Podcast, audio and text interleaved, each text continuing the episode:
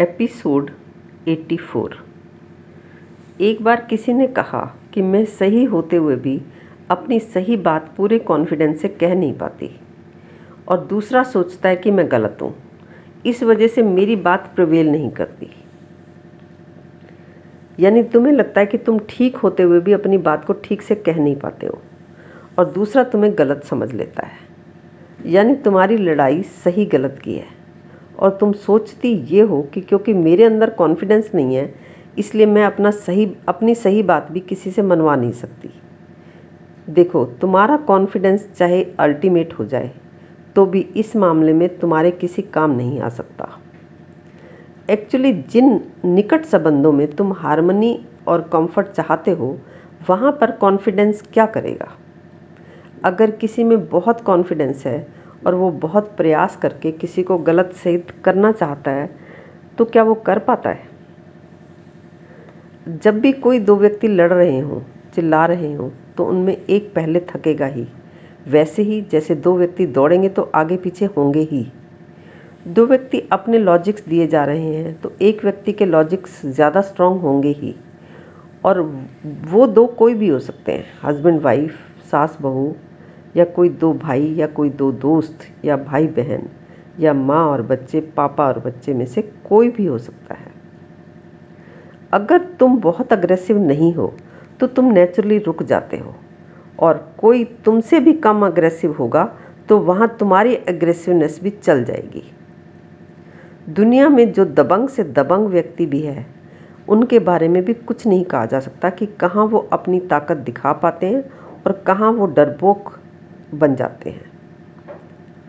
तो बात कॉन्फिडेंस की है ही नहीं। और बात ये भी नहीं है कि किसी के पास लॉजिक नहीं होता या कोई अग्रेसिव नहीं होता।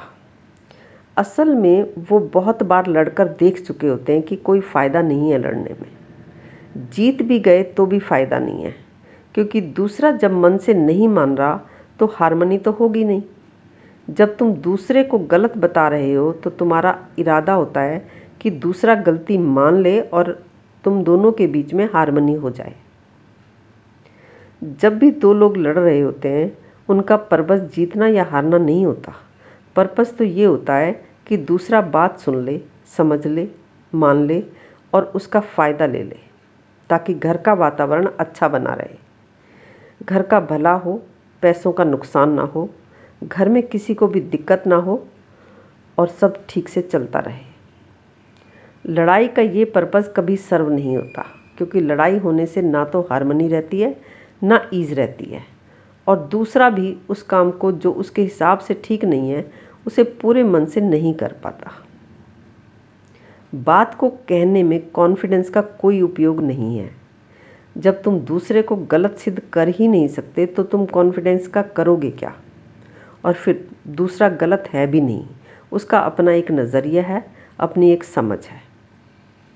और अगर तुम्हारी बात दूसरे की समझ के हिसाब से नहीं है, यानी उसके अनुकूल नहीं है, तुम तो तुम कैसे भी कहो अपनी बात। स्ट्रांगली कहो अग्रेसिवली कहो कॉन्फिडेंस से कहो रोक कर कहो चिल्ला कर कहो, गुस्से से कहो, प्यार से कहो, दूसरा तो तुम्हें गलत देखेगा ही। भले ही तुम शब्दों में ना कहो, तुम्हारे हाव भाव तुम्हारी बॉडी लैंग्वेज से सामने वाले को पता चल ही जाता है। तुम्हें अगर वो गलत दिखेगा तो तुम उसे जेस्चर से डायरेक्टली इनडायरेक्टली पोलाइटली धीरे से, प्यार से बताना ही चाहोगे कि वो गलत कर रहा है। तो एक कंसिस्टेंट डिसहारमनी रहेगी ही। तुम्हें जब गलत समझा जाता है तो तुम्हें कितनी तकलीफ़ होती है? तो जब तुम दूसरे को गलत देखते हो तो उसे भी तकलीफ़ होती है। भले ही तुम लो कॉन्फिडेंस से कहो लाइट लाइटली कहो, शब्दों से ना कहकर जेस्चर से कहो, कैसे भी कहो, देखा तो तुमने उसे गलत ही ना। इस तरह से दोनों ही तकलीफ़ पाते रहते हैं और ये डिसहारमनी कंसिस्टेंट चलती रहती है। भले ही इस कंसिस्टेंट डिसहारमनी के रहते रहते तुम कोई मूवी देख लेते हो पार्टी कर लेते हो कोई भी एंटरटेनमेंट कर लेते हो, वो सब भी चलता रहता है और डिसहारमनी की तकलीफ़ भी चलती रहती है और मौका मिलते ही बाहर आ जाती है और कभी भी, कहीं भी तुम्हारी लड़ाई हो जाती है। फिर आगे पीछे की सारी घटनाएँ याद आ जाती हैं।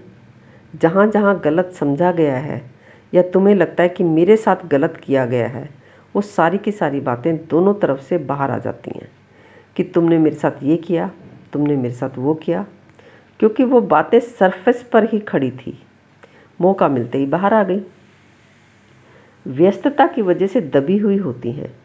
कोई, कभी कोई आया हुआ होता है तो कभी तुम कहीं गए हो, कभी काम में व्यस्त हो, कभी टीवी देखते हो, कभी घूमने फिरने चले जाते हो, या फिर सोने में व्यस्त होते हो तो इस तरह से वो बातें दबी रहती हैं।